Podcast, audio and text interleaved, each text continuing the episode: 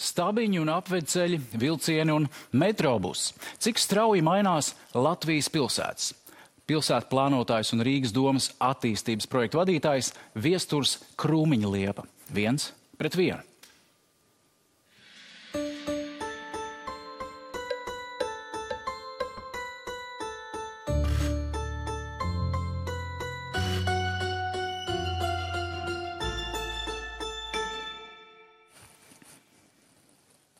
Viestur, labvakar! Labvakar. Sociālajos tīklos eh, Twitterī ļoti aktīvi komentējat eh, notiekošo Latvijas pilsētās, raksti tava dienišķā transporta tvītu deva katram eh, tvīto, Twitter lietotājam no bērnības sapņo kļūt par pilsētu plānotāju, studēja Nīderlandē, tagad darbs Rīgas domē. Es saprotu, ka arī Krišāņa barona bēdīgi slaveno ielu tu jau skolas laikā mēģināja pārzīmēt pa savu prātu. Nu, pirms, pirms vēl, pirms vēl visa, visi Rīgas domas šie te plāni attiecībā uz Baronu ielu bija jā, savā zinātniski pētnieciskajā darbā ā, bija izveidojis tādu kā savu vīziju no tādu pilnu ielas pārbūvu, kā, kā šī Baronu iela varētu izskatīties. Kāpēc Nīderlandē studijas? Uh, Jau uh, patiesībā tieši pateicoties ZPD, mm, sastajā vidusskolā, es sapratu, ko, ko aptuveni dzīvē vēlētos darīt. Uh, Un, um, nu, es zināju, ka, ka Nīderlandē ļoti attīstīta ir uh, plānošana, transporta plānošana, visas šā, šīs lietas. Um, Nu, konkrētāk, eh, jau aizgāju studēt eh, tādu mazliet plašāku built environment eh, studiju programmu, kas, eh, eh, kas aptver ne tikai, ne tikai transportu, bet nu, arī pilsētu plānošanu un to, kā viss tas sajiet kopā. Jo nu, pilsētas ir kā tāds vienots organisms, eh, nu, to nevar skatīt atrauti. Katrā ziņā nevairs mūsdienās. Un strādāt Rīgas domē arī bērnības sapnis. Nu, mēģināt darīt Rīgu labāku, manu, manu pilsētu. Nu, tas tāds bērnības sapnis. Amata nosaukums ir ļoti garš. Rīgas domas pilsētas attīstības departamenta, mobilitātes pārvaldes, transporta infrastruktūras plānošanas nodaļas galvenais projektu vadītājs transporta plānošanas jomā. Tikpat sarežģīts, cik nosaukums, tik sarežģīti to, ka arī top arī šie projekti Rīgā. Uh, nu, mēs pilsētas attīstības departamentā vairāk, um, vairāk veicam augstāka līmeņa plānošanas lietas. Uh, primāri teiks, teiksim, tas, ko es, uh, tas, ko es daru, tas ir um, līdzdarbojos Rail Baltica uh, projekta integrācijai Rīgā, mūsu šie jaunie Eiropas atvesaļošanās plāna projekti, tiem priekšespēti mēs veicam. Nu, tādas, tādas tieši plānošanas lietas. 2016. gadā kādā intervijā eh, pilsētu plānošanā Rīgā esam aizkavējušies pagājušajā gadsimtā. Eh, Tagad nonākot otrajā pusē un apstoties, kā notiek lietas, kāds ir process Rīgas domē, ko domā cilvēki, ir mainījušās domas par to, ko grib un ko var Rīgas domas eh, ierēģi un, un pārējie. Nu, uh, ar gribēšanu ir diezgan pozitīva. Uh, pozitīvas atsauksmes man, uh, es teiktu, nu, ar to varēšanu, ar to mums ir, uh, ir tā grūtāk. Katrā ziņā vismaz, vismaz Rīgai. Kur tur ir problēma? Nu, atkarībā no nu, vispār plašs plaš, plaš, Plašs jautājums. plašs jautājums. Jā.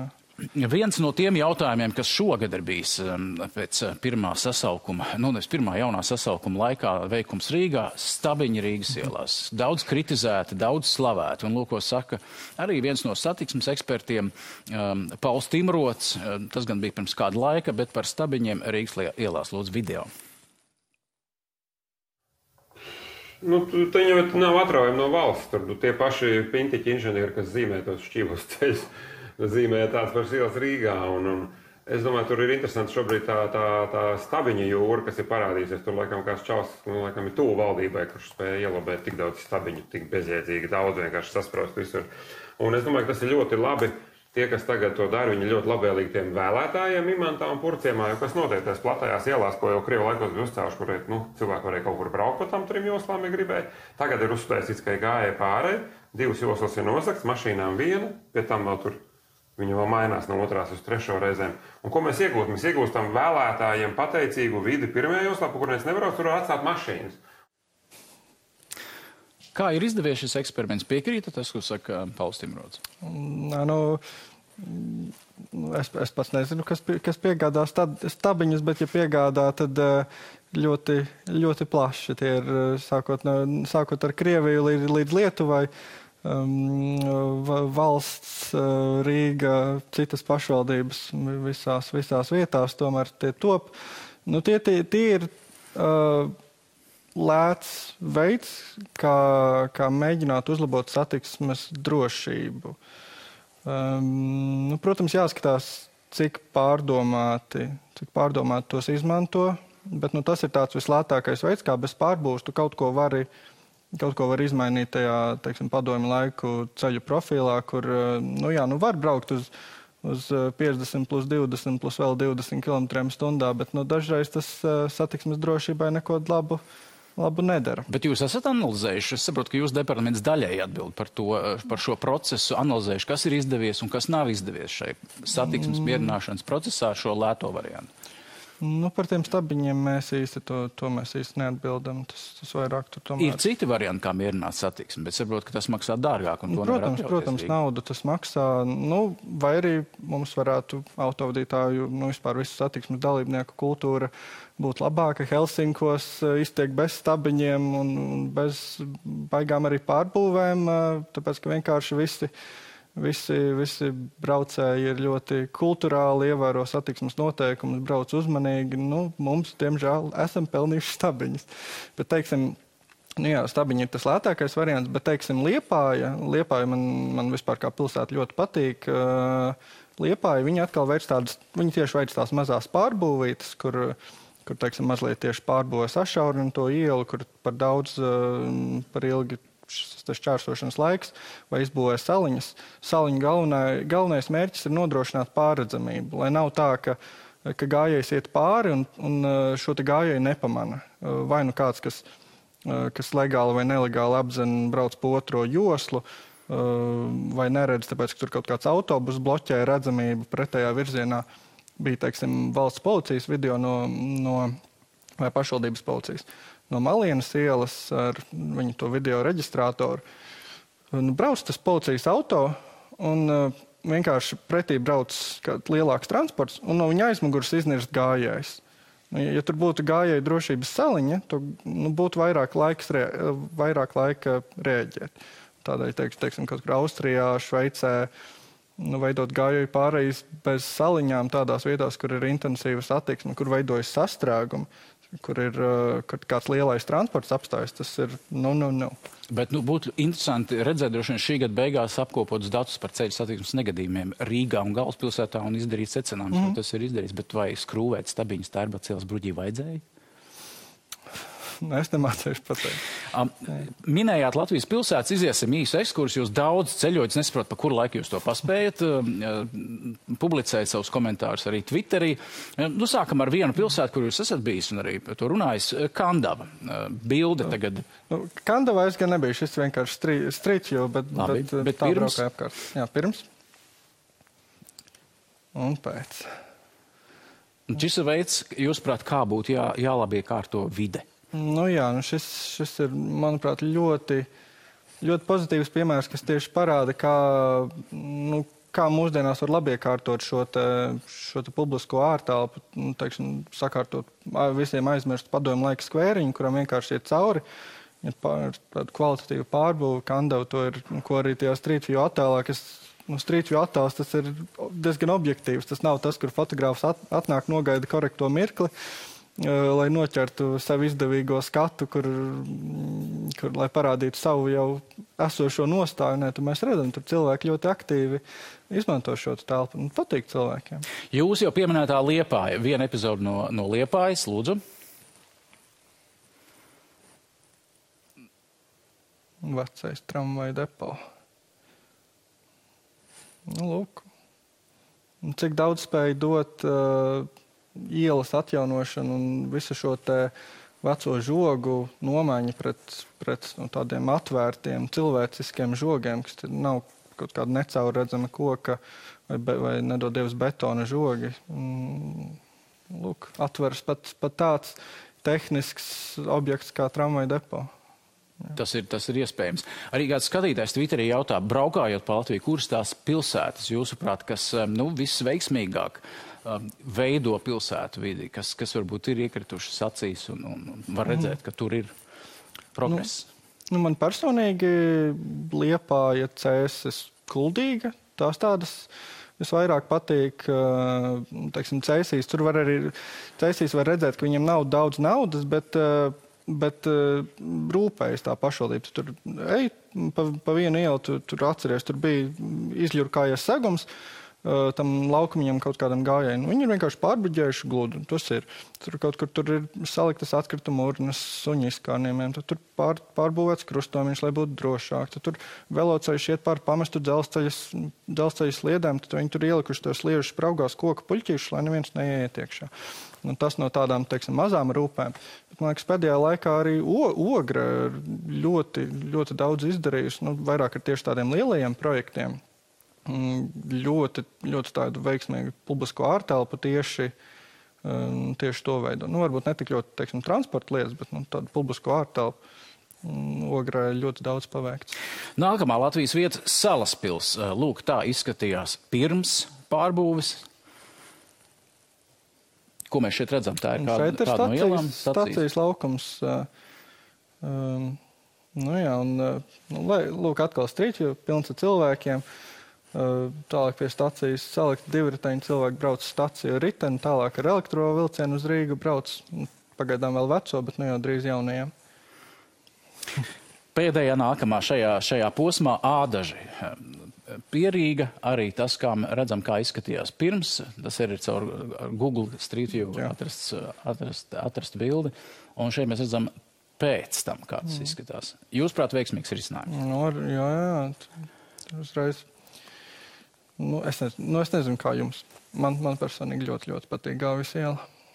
Nu, jūs teicāt, nauda nevienam, ne visām pilsētām ir nauda. Nauda, protams, ir svarīga. Kas, ja jūs tā esat, pēt, mm. esat pētījis, kāpēc? Kas, kas liek domniekiem atraduši īstos cilvēkus, kas to dara, kuri, kuri tā sāls, kāpēc kaut kur veicās labāk? Mm. Nu, Pirmām kārtām, mazākā pilsētā tomēr vieglāk, vieglāk ir visu, visu tikt galā, mazāk, mazāk cilvēku. Um, nu, bet, te, teiksim, Rīgā tas, ko tas, kas manā ieskatā būtu nepieciešams, lai tā, tā reāli izdotos, nu, nu, izpratne visos teiksim, pārvaldes līmeņos un tāda ieinteresētība. Katrā, katrā ziņā ir daudz cilvēku, kas tiešām, tiešām ir, ir ļoti, ļoti gudri un ļoti, ļoti tieši ieinteresēti pilsētas at, attīstībā. Mums katrā ziņā ir ļoti, ļoti daudziem sanāk strādāt. Teiksim, Real Baltica projektā mani kolēģi paslavēšu jūs, jā, Mārtiņ, jā, arī tevi. Um, nu, jā, tas ir tas viens, bet otrs finansējums Rīgai ir ļoti maz finansējuma. Man šokē, cik ļoti. Cik ļoti te... miljards budžets. Un trūkst finansējumu.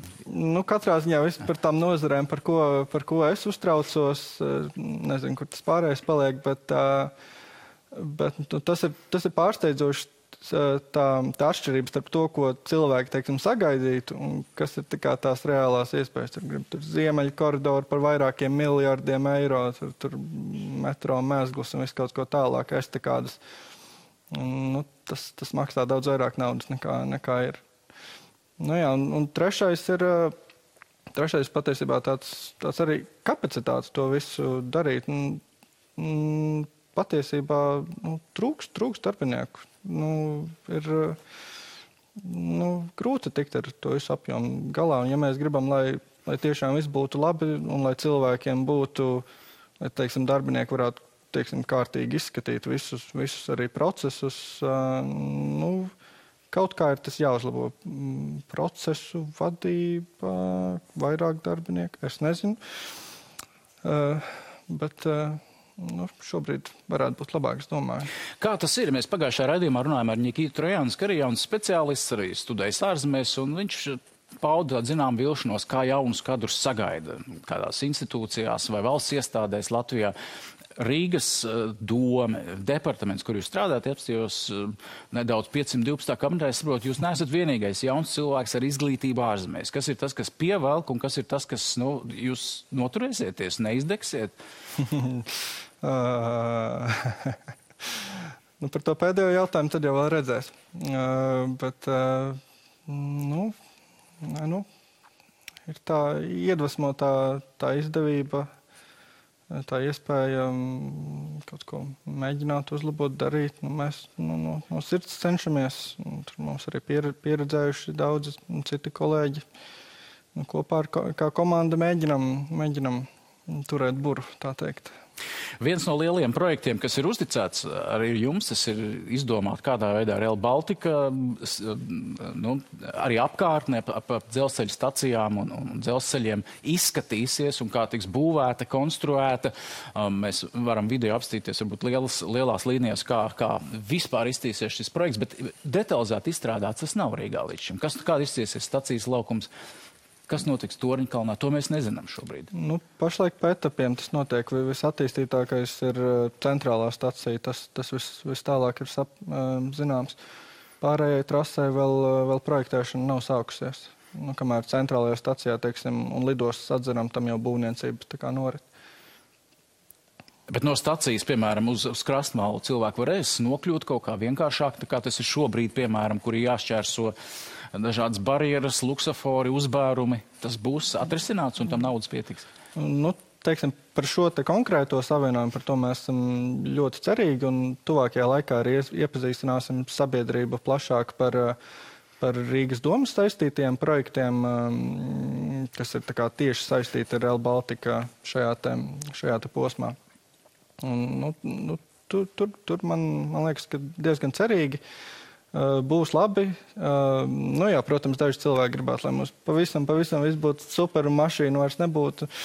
Nu, es nezinu, vai līdz 23. gadam mēs to visu paspēsim samazināt autoskaitu. Nu, varbūt tad, tad dažas lietas vēl nebūs tik ļoti mainījušās. Bet, uh, dzirdot, ka Krišjāņa barona ielu Rīgas um, nu, izpildu institūcijas vēlas padarīt par gājēju ielu, mēs arī lasām kritiku gan, gan Twitterī, gan citur. Vispirms lūdzu apveceļus un lūdzu tā, lai automašīnām ir kur palikt, un tad domājiet par gājēju ielām. Mm. Vai par to ir domāts, un vai jūs piekrītat tam? Mm, nu šeit, šeit varbūt vairāk savu personīgo viedokli. Uh, izteikšanu, skatoties uz to, ko, ko citas pilsētas ir darījušas, tā, tās pašas visas Kopenhāgenes, Amsterdamas, nu, tas vienmēr ir uh, paralēls process. Tas, tas nav kaut kas tāds, ka vienā mirklī mēs esam. O, tagad, tagad, tagad mums ir pabeigts maģistrālo ielu tīkls, un tagad mēs varam darīt citas lietas. Protams, ir jāsaprot, kā mēs, kā mēs uz to ejam. Es, liela sabiedrības daļa jau gribētu to radikālāk, citi atkal gribētu tieši pretēji, ka no sākuma maģistrāls un tikai tad kaut ko citu. Nu, labi, Krišāņa baroniela, viens mēģinājums, neviens nav apmierināts. Čaka iela, velojosls ir, kaut kas paliek, kaut kas nepaliek. Tagad vēl viens mēģinājums, Krišāņa baroniela. Kur ir garantija, ka šoreiz eh, Rīgas domē izdosies? Šo te man nav, man nav nejausmas. Šobrīd nevar komentēt. Es vairāk, man pašam ir, ir vīzija, kas būtu nepieciešams, lai, lai, to, lai to padarītu labāk.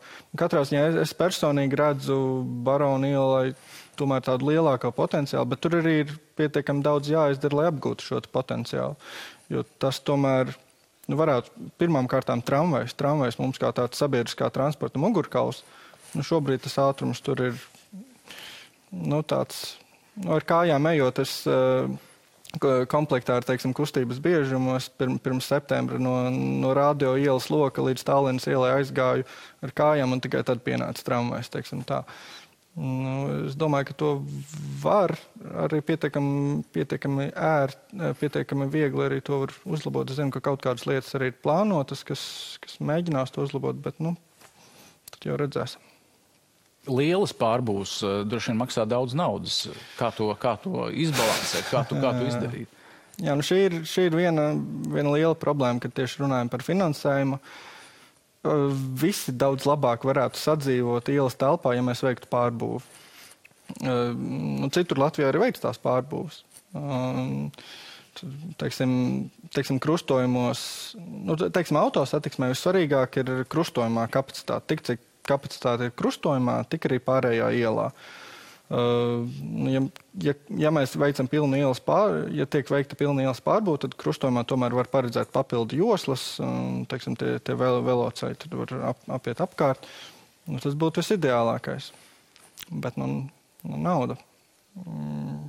Nu, top teritoriālās attīstības plāns un, piemēram, pozīcijas deputāte eh, Rīteva Našniece arī uzdod jautājumu. Viņa uzskata, ka tas ir nedraudzīgs šis plāns eh, vēsturiskajām apkaimēm. Piemēram, centra loks, kas paredzēts centra transporta plūsmas novirzīšanai, eh, būs turpat centrā un de facto degradēs vēsturiskā centra perifēriju. Vai šāds viedoklis ir, tam ir pamats? Mm, viss ir atkarīgs no realizācijas. Te, teiksim, uh, Utrechtā man ļoti patīk, tur, uh, nu, starp, starp citu, runājot par, par teiksim, kā pārveidotās ielas Utrechtā, centrā slēdza desmit joslu šoseju, uh, atstāja visu gājējiem, sabiedriskiem jauns tramvajs, veloceļi plati. Tad nākamais tas, tas centra lokus, tur viņi mēģina humanizēt, bet ar tiešām tādu padziļinātu pētījumu, kur viņi skatās visu to ietekmi gudrās satiksmes vadības sistēmas, bet viņi to taisa draudzīgāku. Teiksim, arī Rīgas centra lokus varētu arī būt, būt pietiekami draudzīgs. Starp citu, es, es dzīvoju uz centra loka. Um, tā kā, jā. Uh, Nu jā, bet, bet tā, tie apkārtējie ceļi, tie plaši apceļi, no tos viņi taisa platākus. Nu, tā, tā, tā ideja ir maksimāli to, to satiksmi virzīt uh, apkārt, tos vienlaikus tos kā, tiešos maršrutus veidojot uh, maksimāli ērtus sabiedriskajam transportam. To, to ar automašīnu var piebraukt, tas ir, tas ir noteikti.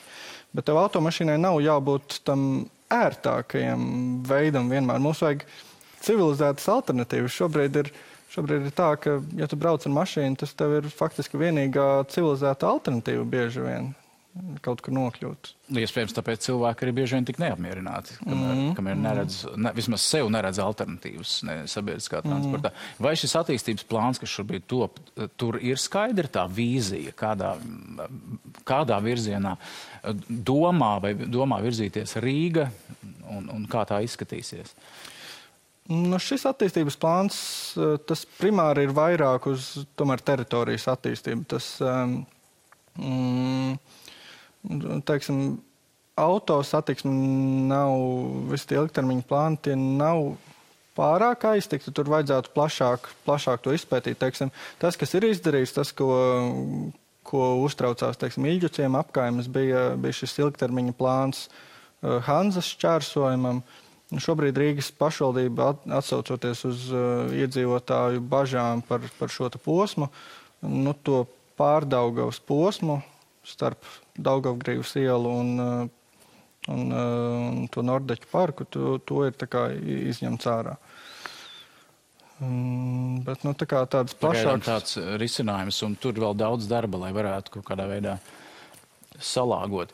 Mm. Tā, jūs braukājat pa Latviju un arī redzat to, kā mobili, cik mobili ir cilvēki.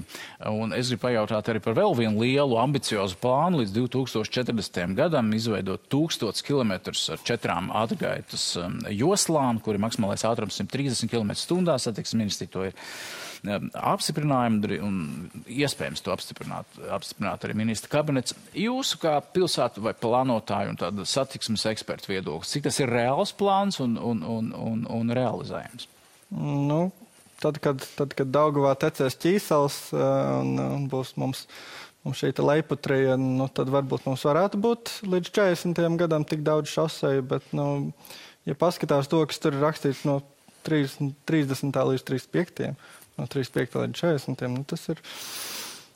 Nu, nu, nu, nevarētu tā izdarīt, tik, tik to nē, bet, eh, bet teiksim, tas eh, Tas, kas ir līdz 30. gadam, tas, tas ir, manuprāt, ļoti svarīgi. Tas šī te, šī te Rīgas apceļa pārbūve par, eh, par šo automaģistrāli, kas, eh, manuprāt, ir ļoti svarīgi. Tas ir, vai mēs veicinām šo kravas tranzītu, to starp novirzīšanu no Rīgas autosatiksmē, mēs izveidojam šos vērto, ērtos apceļus lai tu tiešām vari apbraukt Rīgu. Nu, nu, tad tev nevajadzētu no, no vienas Latvijas puses uz otru braukt cauri Rīgu un sūdzēties, kāpēc cauri Rīgu nevar. No Valmieras uz, uz Liepāju, piemēram. Jā, jā, jā. Es varētu daudz labāk aizbraukt.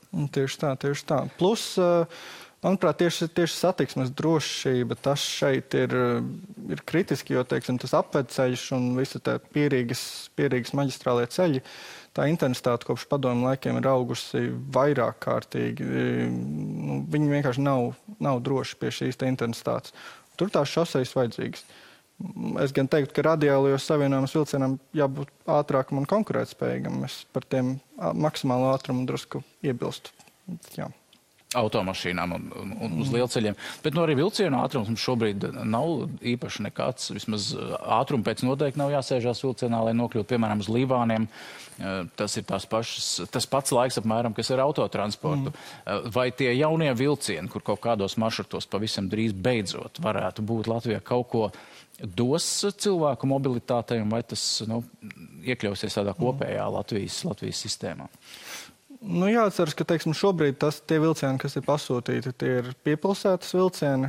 Mm, diemžēl ar tiem tālākiem savienojumiem šobrīd nav tik spīdoši. Tur ir, nu, tiešām, ja kāds skatās, kas var lūdzu atbalstīt jaunu vilcienu iegādi, nu, Eiropa nefinansē dīzeļu vilcienus. Un, nu, Mums vajag reģionālās vilcienus. Bet nu, šobrīd satiksmes ministrs runā tikai par elektrovilcieniem. Nu, tikai par tiem piepilsētas, jā. Nē, nu, varbūt ar tiem, tiem jauniem, varbūt tālajos maršrutos jābūt elektriskiem bateriju kaut kādiem, bet uh, nu, es šaubos, ka visas līnijas var palikt ar baterijām. Uh, Bet, nu, Faktiski šobrīd tai sapņi mums tā par 30% var realizēties, ka mēs nu, visu Latviju veiksmīgi nu, jā, mēs, mēs kārtējo reizi tagad atliekam, atliekam šo jautājumu vēl un vēl, kamēr Igauni jau otro reizi pērk, pērk vēl jaunus vilcienus. Bet, teiksim, par to pierīgu, par pierīgu, es domāju, 24. gads un kaut kāds 27. gads, tie būs tādi divi, divi, dat, divi gadi, divi datumi, kad pilnībā būs mainījies šis elektrovilcienu tīkls pierīgā. Uh,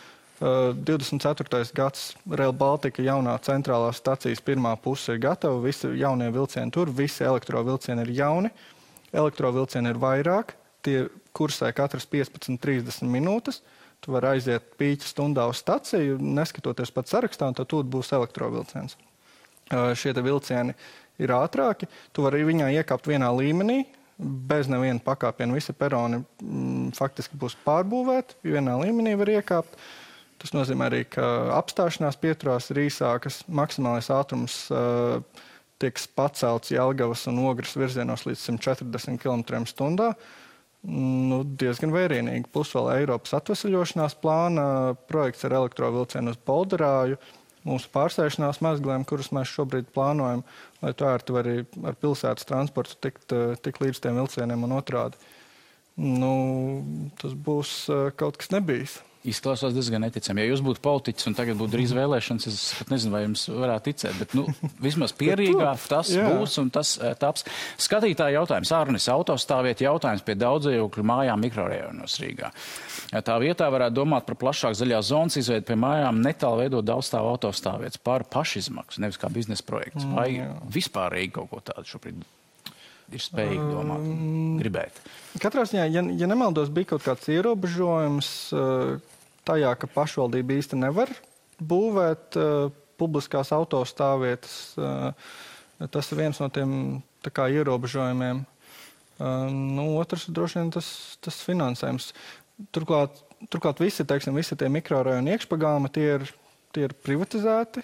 Um, un, teiksim, ja viss vis šie pagalmi būtu uh, šie pagalmi būtu kāda nu, teiksim, publiska ārtelpa, pašvaldība, bet nu, tā, tā īpaši rūpētos par, par šiem pagalmiem. Aizkraukli ir ļoti labs piemērs, kā, kā to var kā pārplānot. Un, un, nu, tur gan, protams, mazāk pilsētās visas stāvvietas ir tomēr zemes līmenī, bet nu, ir izdalītas tās teritorijas, kur tā pagalmā ir, ir teiksim, atpūtas un tās rekreācijas un zaļās telpas. Un tā, tā mazliet nostāk, tur ir tie autostāvokļi, bet arī viss ar kociņiem sastādīti. Nu, tikmēr Liepāja, nu, tur viss ir saprivatizēts, saparcelēts. Katrs, katrs, katra ēka piesakās finansējumam, katrs, katra iedzīvotāja izvēlas sev maksimāli daudz stāvvietas. Rezultātā visi pagalmi ir vienkārši bruģīgi. Nu, Un to vēlas iedzīvotāji? Nu, stāvvietas iedzīvotāji vēlas. Bet tas ir absurds, teiksim, nu, manā, manā ieskatā autostāvvietām labāk būtu ielas telpā. Un, nu, šobrīd tas ir tāds uh, juridiski grūtāks, tāpēc ka mums, mums visi, visos līmeņos ir paredzēts, ka stāvvietām jābūt savā zemes gabalā. Un tas novada pie, pie ļoti tāda amerikāniska stila, kur tev, kur tev viss ir vienkārši asfaltētā vietā, lai būtu koncentrētas publiskas stāvvietas uz ielas. Uh, Daži piemēri no ārzemēm, kur, kur arī ir eh, nu, jūsu kaut kāds komentārs, eh, varbūt mēs varam pasapņot, vai kas ir tas, ko mēs varam pārņemt vai nevaram pārņemt. Lūk, pirmā fotografija par to, un jūs varat arī nokomentēt, kur, kur tas ir un ko mēs redzam. Iekšpagalms. Mm, jā, šis ir uh, iekšpagalms jaunajos projektos Helsinkos. Uh, ļoti zaļš, ar mm, nu, bez stāvvietām. Stāvvietas ir apakšā, Citos, citos rajonos tās ir vai arī daudz stāvu stāvvieta netālu, vai patiesībā pat tikai ielas telpā autostāvvietas tā, tā sakoncentrētas, lai šie iekšpagalmi būtu zaļi.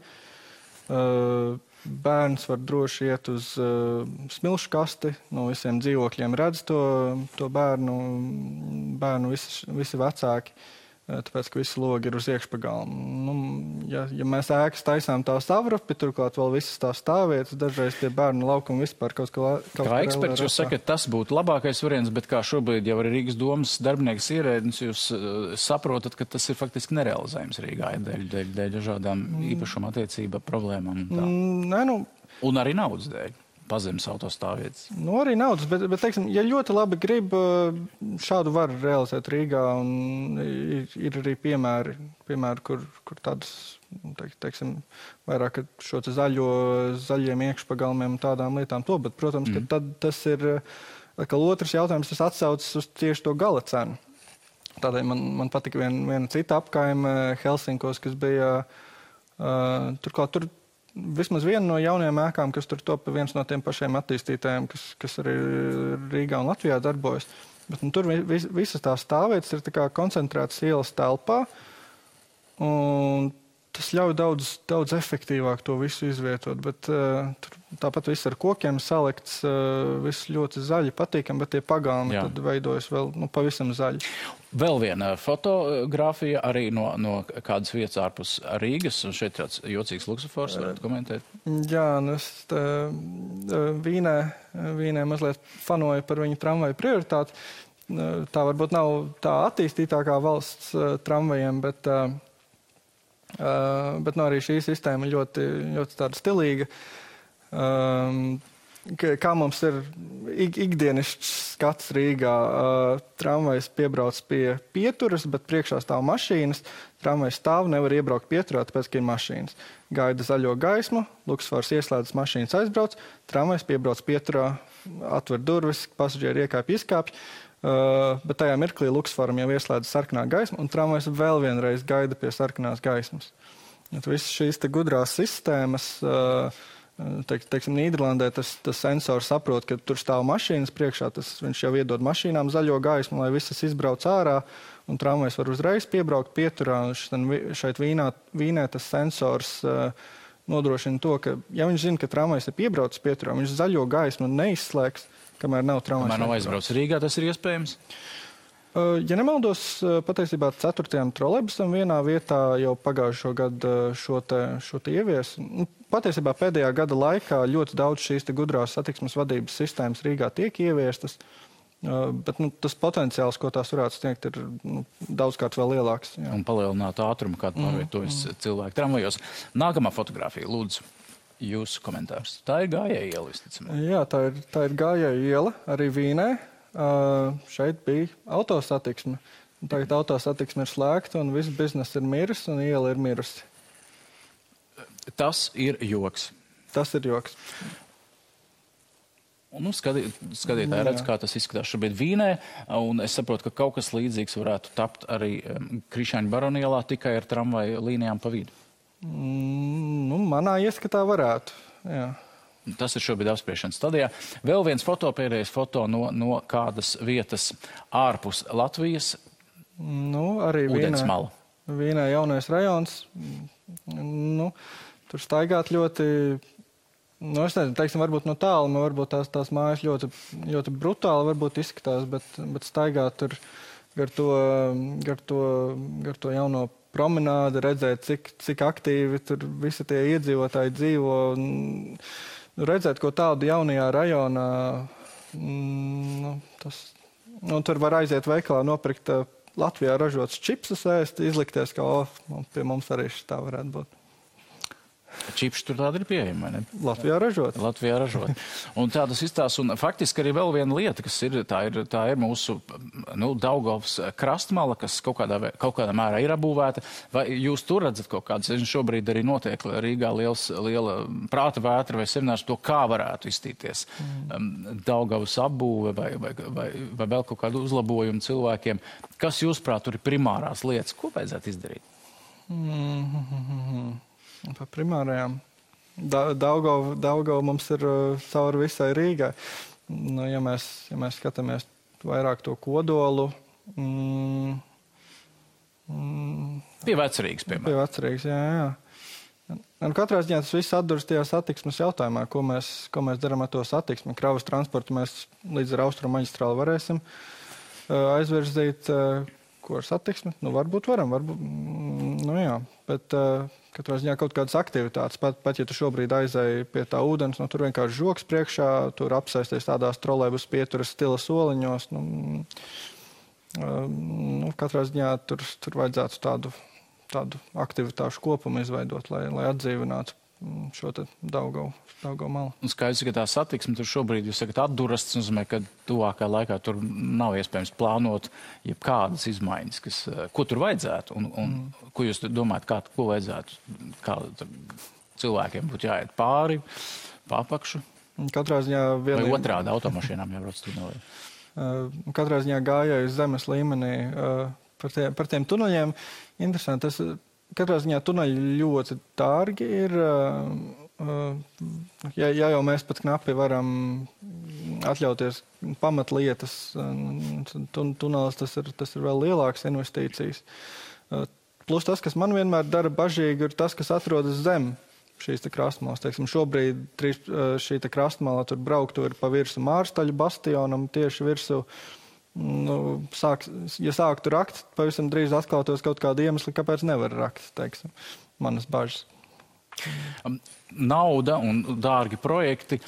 Jūs esat vai, nu, domājis par to, kas ir tas, kāpēc Rīgā tik katastrofāli, kas īstenībā pēc iekšzemes koprodukta mm. Rīga ir Eiropas uh, Savienības uh, vidējais līmenis, nemaz nesliktāk, mm. kur vajadzētu būt. Uh, ir problēma arī tas, ko mēs šobrīd dzirdam. Karteļi, vienošanās, pro, sadārdzināti projekti. Ja mēs paskatāmies, tad, tad nu, pat Rīgas satiksme tikai vienā eksploatācijas sadaļā 22 miljonus atradusi gada laikā, kur ietaupīt. Tā mm. ir, jūsuprāt, tā no iekšpuses skatoties, šobrīd problēma Rīgu pārvaldot, menedžējot? Mm. Nu, katrā ziņā es esmu bijis pavisam, pavisam neilgu laiku, bet Uh, bet nu, man, man, man priecē tas, kas, kas ziņās nāk, ka, ka, ka tiek, tiek reāli kārtot šie jautājumi, ka pēkšņi atrodas 20 miljonu etalonu jautājumos. Drīzumā dienvidu tilta kredīta maksājumi varētu beigties. Tad varbūt beidzot atradīsies nauda kaut kādiem projektiem, eh, kas, eh, kas, kas varētu mm. notikt Rīgā. Viena lieta, kas ir atvesļošanās lielā projekta sastāvdaļa, ir satiksmes mobilitātes jautājums metrobus. Um, metro un bus, um, ko tas dos, un, un arī tas, tas, ko jūs plānojat? Uh, nu, jā, jā, šobrīd veicam priekšspēti. Uh, tuvākajā laikā uh, nu, nu, jā, salīdzinoši tuvā laikā arī būs sabiedrības iesaistas pasākumi um, par šiem projektiem, kur, kur varēs arī apskatīt alternatīvas izstrādātās. Uh, nu, šajā, ja, ja mēs teiksim, ko arī bieži vien min, nu, Purcēns ir uh, viena no Latvijas lielākajām pilsētām.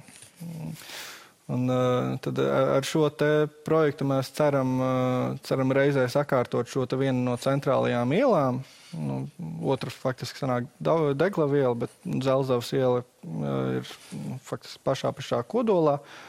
Uh, nu, kā, arī, kā arī izbūvēt šo sabiedrisko transportu līdz uh, pilsētas nomalē, kur, kur šobrīd ļoti aktīvi notiek pilsētas attīstība. Un, ja mēs tur neko neattīstīsim, visi vienkārši brauksim mašīnu, tāpēc ka citu variantu nav.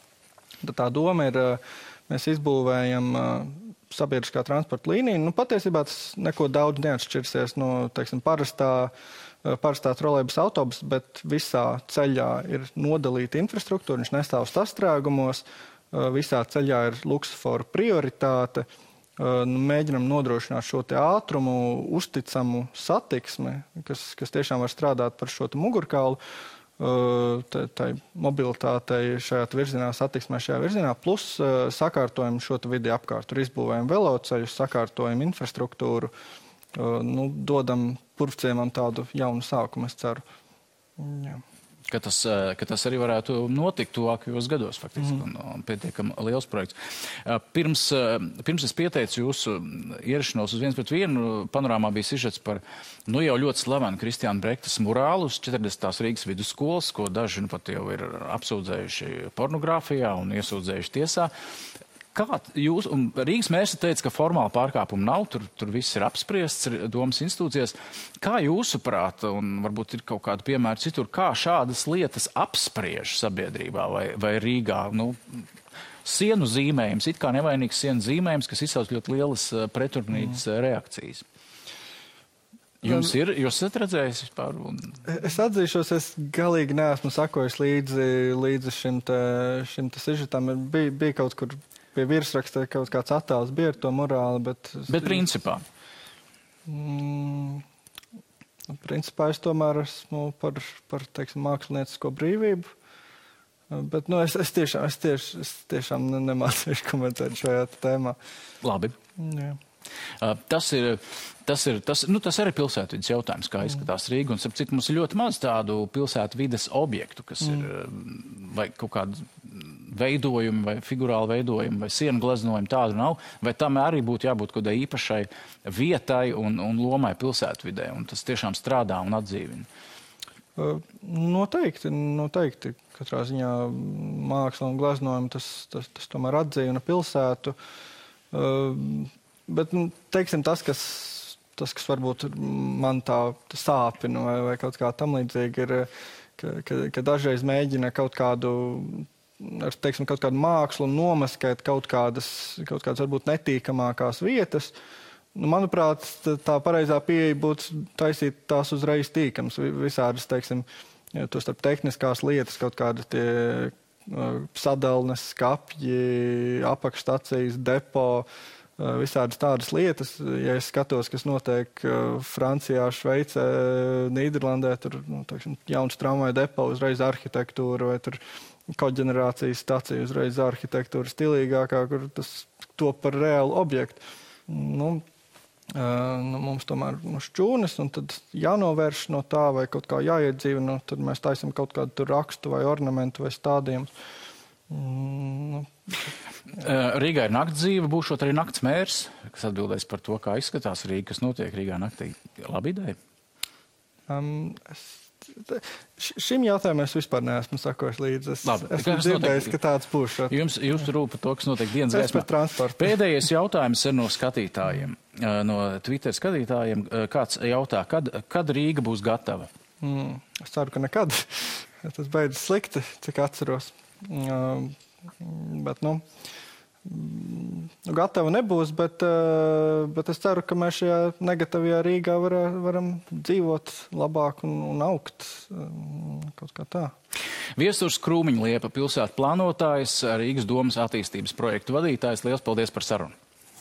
Uz tikšanos. Uz tikšanos, jā.